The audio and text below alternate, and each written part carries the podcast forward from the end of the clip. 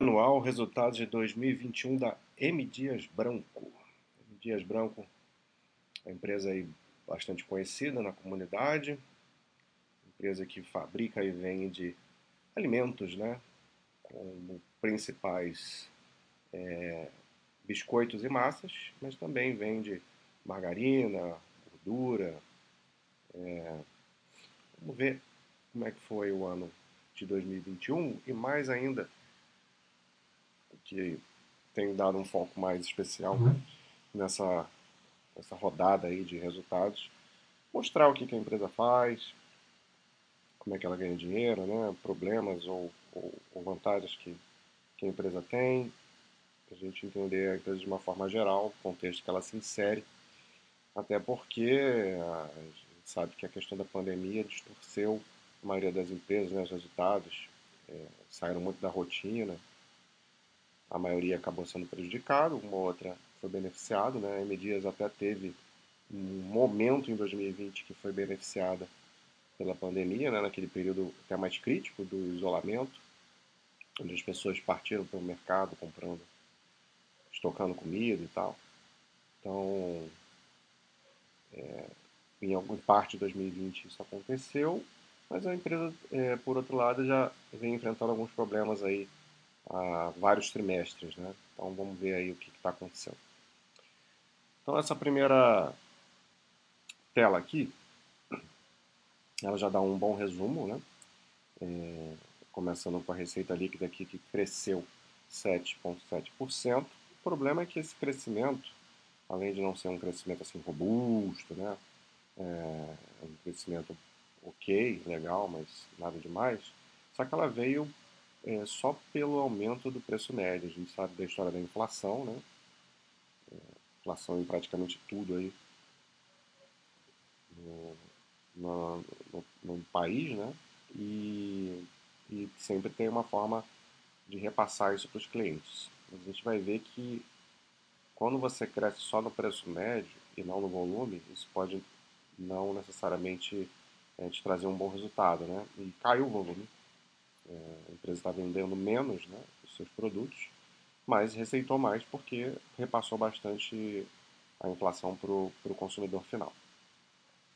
E a questão da market share, né, a M Dias é a líder absoluta no, no mercado, tanto de massas quanto de biscoitos, mas ele ficou oscilando um pouco. Né? Ela está com 32,5% de, de share em biscoitos e 30% em massas. Isso sobe e desce um pouquinho, eu não, vejo por que se preocupar com alguma subida, alguma descida de um ano para o outro. Tem que ver um histórico mais longo prazo, né?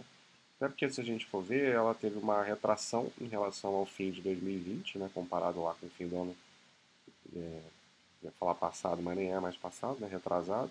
E uma recuperação ao trimestre imediatamente anterior ao desse resultado aqui.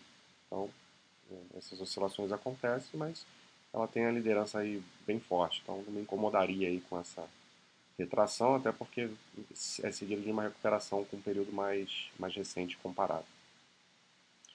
E o problema maior da empresa aí, há vários resultados, né, vários balanços, é o aumento de custos, que está nessa linha aqui. Né? Não só pela, isso aqui também contribuiu, né, desvalorização do, do real frente ao dólar, né, produtos importados, mas especialmente pela alta dos insumos, né, das commodities, 23% de aumento no trigo, 49% do óleo de palma, né, são os dois principais produtos, insumos que a empresa precisa para produzir os seus, seus produtos. Né. Todos eles são é, dolarizados, em dólares americanos, e é isso que vai pesar no resultado, vem pesando já há vários trimestres e também aqui no resultado do, do ano. Né. Então, por mais que você consiga repassar a parte desse, desse custo consumidor final, não dá para ir tão forte. Né? A gente teve até a, quem acompanhou a empresa ao longo do ano, viu que no primeiro trimestre a empresa de, de 21, a empresa reportou um resultado muito ruim, porque como ela é a líder, ela puxa a alta do mercado. Então ela deu aquela, aquela pancada no preço né, dos seus produtos, e aí isso acabou tendo uma resposta ruim do, do consumidor que migrou para outros mais baratos. Né? Só que aí isso se ajusta com o tempo, as outras empresas acabam vindo na, de, no, a rebote, né? E aumentam também e a coisa meio que normaliza. Mas isso mostra que não dá para sair também repassando tudo, né? Toda a inflação, que senão você não consegue vender. Então acaba tendo pressão aí no, no operacional da empresa.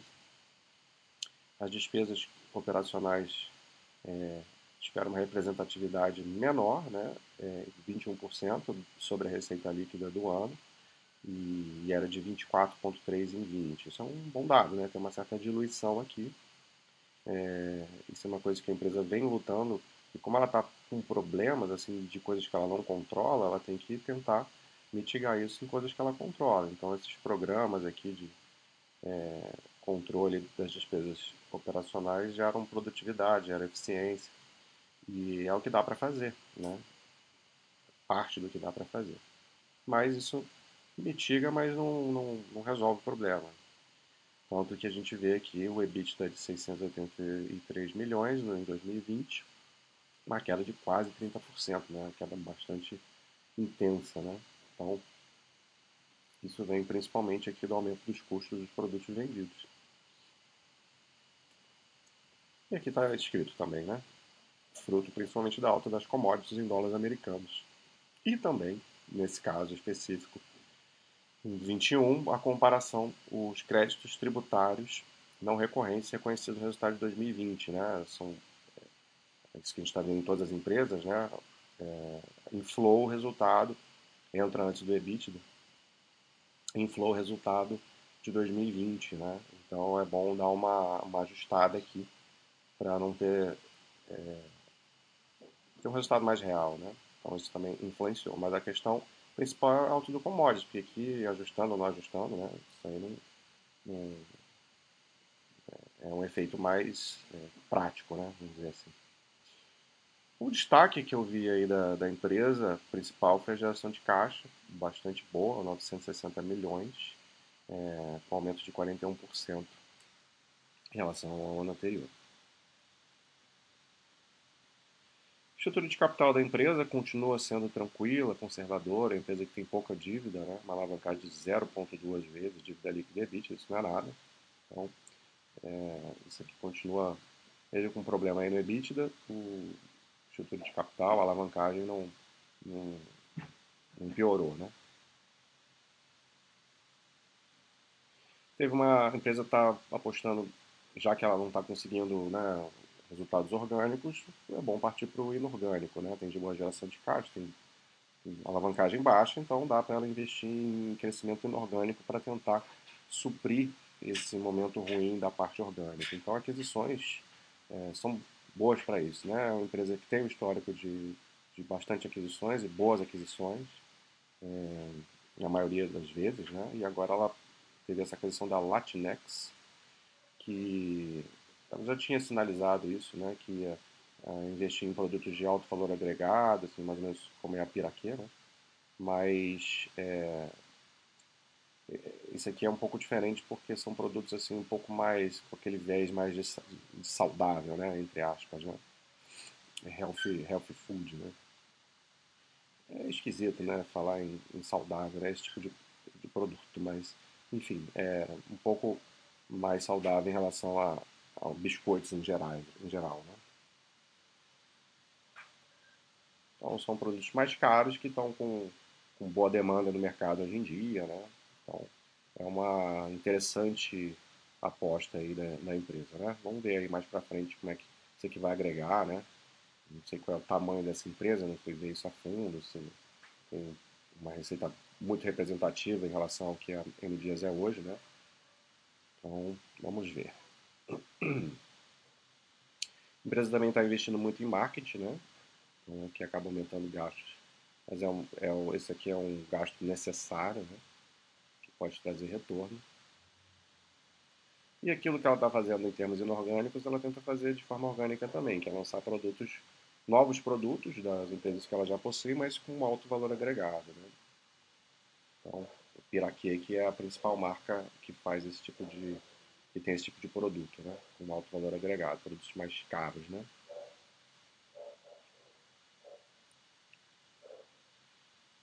Vamos ver o que mais aqui. Então a gente vê aqui, ó, é, em termos de receita, a empresa vem crescendo de pouquinho em pouquinho aí nos últimos três anos. Isso não é um problema, mas o problema é que precisa crescer volume também, né? Para poder escalar, isso, ganhar escala.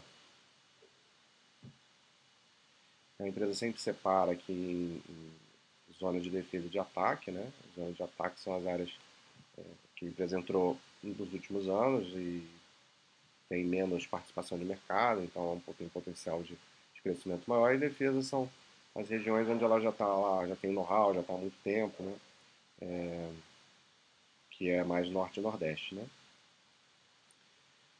Então, é, curiosamente, né, a empresa se defendeu mais na, na área de defesa, né?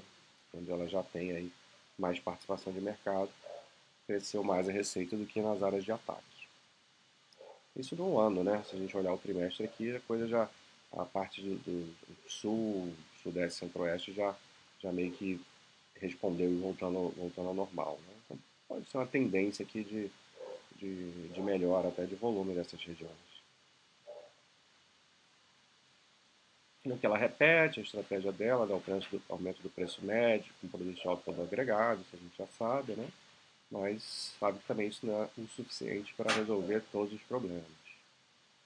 Então ela destaca muito assim, o crescimento da receita com produtos que ela lança, né? as inovações, vem aumentando né? com, com, os novos produtos, isso é interessante também. De novo ela fala sobre o marketing aqui, né? das principais marcas. Mais uma vez aqui falando da... Ah, aqui a gente vai ter uma ideia melhor dos produtos. Né?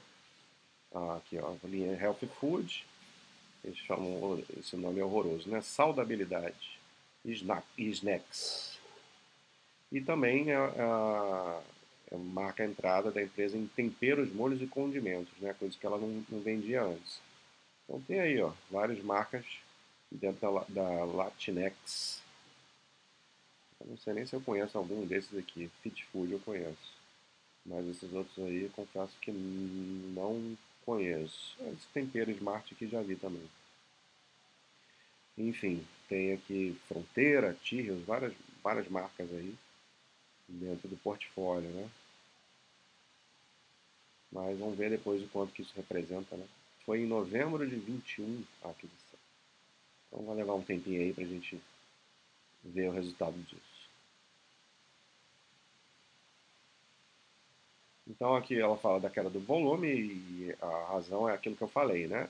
O primeiro trimestre de 21 que foi quando ela teve deu a puxada lá da remarcação dos preços, isso o mercado consumidor respondeu mal no, no, início e isso acabou afetando o ano inteiro, né?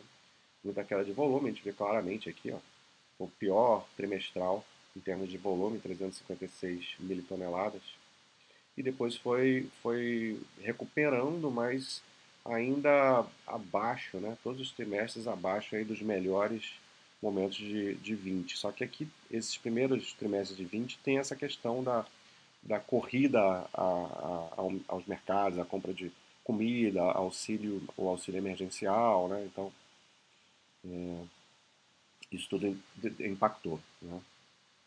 Então, o problema é de volumes. E mesmo comparando com 2019, né, o volume mais fraco. Então, essa é a parte que precisa primeira coisa que precisa melhorar é aumentar o volume, né?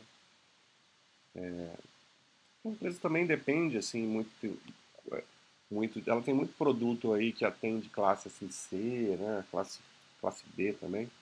Então, dependendo de como tá, por mais que seja alimento, né? Biscoito não é exatamente um alimento essencial, né? Massa até pode ser, mas se você está apertado, né, de dinheiro, você não vai ficar comprando tanto biscoito, né? Imagino eu. Você vai comprar arroz e feijão, né?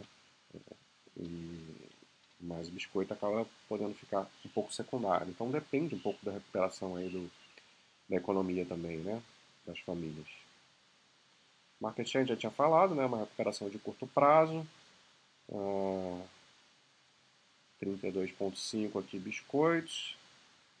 Então, é, em 21 ela sofreu e, e voltando aí próximo ao patamar do fim do, do ano passado. E massas a mais ou menos a mesma, a mesma pegada, só que massa ainda não voltou né, próximo ao, ao patamar anterior.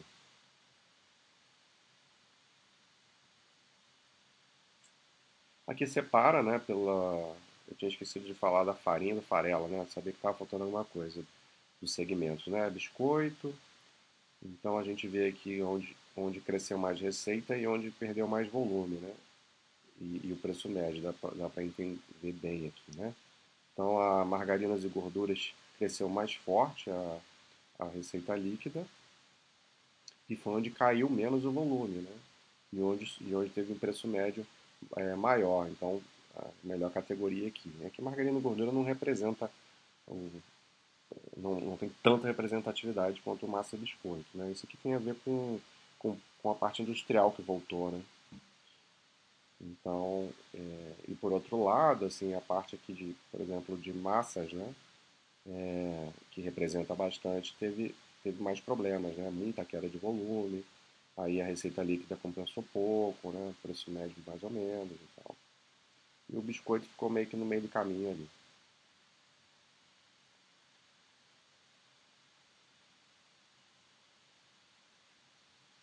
Esse aqui é do anual, aqui é o trimestral, né?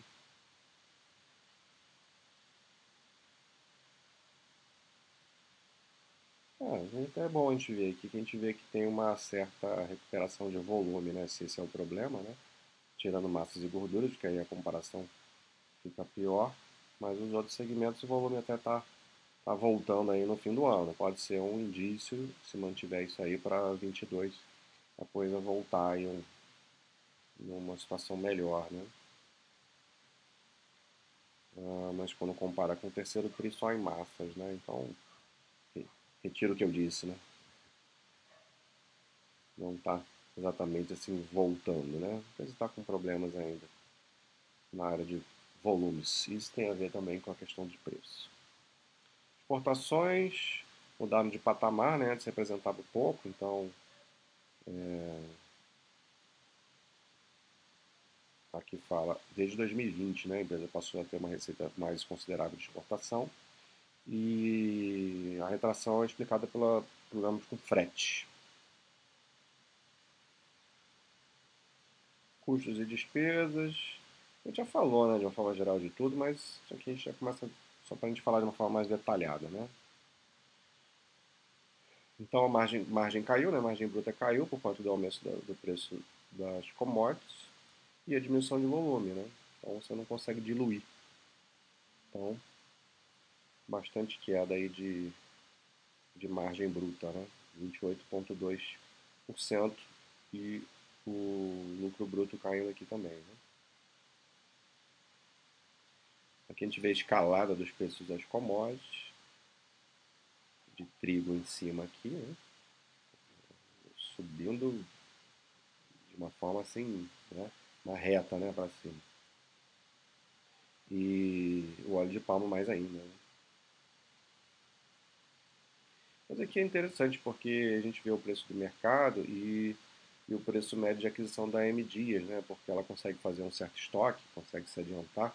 Então ela ainda consegue dar uma, é, uma atenuada assim, nesse impacto, né? porque o, o, a consegue ter um gasto aí com, com isso menor do que, do que o mercado, né? preço de mercado, tanto no, em um, quanto no trigo quanto no óleo de palma mas não é o suficiente. Eu tinha fomentado aqui né, sobre as atitudes da empresa de diminuir despesas com vendas administrativas e tal. Um programa que ela fez aí desde 2020 e de fato a representatividade ó, da, das receitas está no menor patamar aí dos últimos cinco anos. Isso é legal, né? 21% de, sobre a receita. Despesas com vendas e administrativas separadas aqui, né? Caindo caindo no, nos dois, né? Caindo consideravelmente. O BIT está sofrendo aí pelos mesmos motivos que a gente já falou lá do, do, do lucro bruto, da margem EBITDA, né? É, aqui tem uma detalha um pouquinho o efeito a perda no operacional, 130 milhões, a parte de câmbio foi mais acentuada, impactou 180. Aí tem a parte aqui do, dos não recorrentes, né? ganhos recorrentes, com, com a questão lá dos tribu créditos tributários, despesas com Covid e despesas de reestruturação.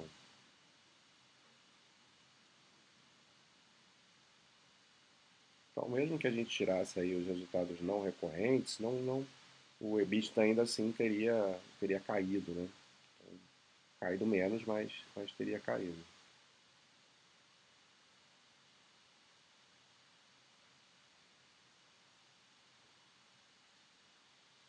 Aqui falando de margem EBITDA, caiu bastante né, a margem EBITDA, né? então perdendo produtividade a empresa, 8,8%, era 13,4%, né? uma queda bem, bem ruim, né? bem expressiva. Momento difícil aí para a M Dias Branco.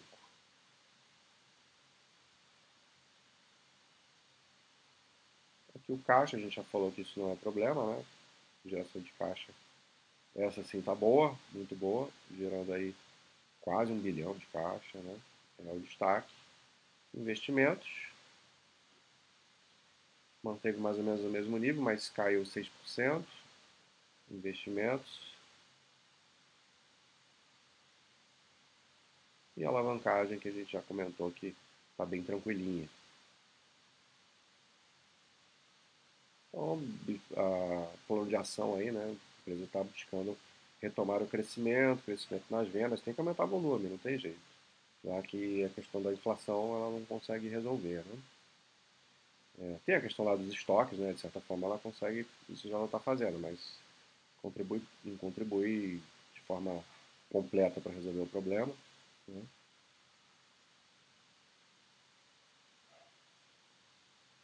Que mais que a. Acho que a gente já falou de tudo, né? Começa a entrar em mais detalhes aqui da Piraquê. É... É, o resto é, é, falar das mesmas coisas, né? Ah, está tentando ainda conseguir diminuir despesa, né? Adequação aí do, do footprint, fabril logístico, né? Fechou dois CDs dos 32, medidas de emergência, né? Se estivesse bombando, não ia estar fechando CD também, né? Mas é o que dá para fazer. Renegociação de condição comercial, né, com os parceiros. Ó, renegociação da capacidade de produção. Então, bota um pezinho no freio aí em algumas coisas para gastar menos, né, e recuperar a rentabilidade otimização de estrutura de gastos. Né? É o que dá para fazer no momento. E obrigado, né? É isso. E obrigado. M Dias com problemas, né? Já. É... Enquanto não resolver o problema aí do custo dos produtos vendidos, que não depende muito dela, e de crise econômica, etc., vai ficar mais difícil. Mas tem que pensar em longo prazo. É uma empresa que, historicamente, é, vinha entregando bom resultado, crescimento, né? mas está passando por um período difícil. É aí que a gente testa aí o sócio. Né? A empresa não deixou de ter as características que tinha antes, está vivendo um período ruim, então, é, saindo dessas condições é, circunstanciais, a gente imagina que a empresa volte a performar como voltava no passado, né? porque não tem nada de diferente aí com, é, da, da estrutura própria da empresa. Né? Então é isso. Um abraço e nos vemos ano que vem para ver se há ou não recuperação operacional da MDIs.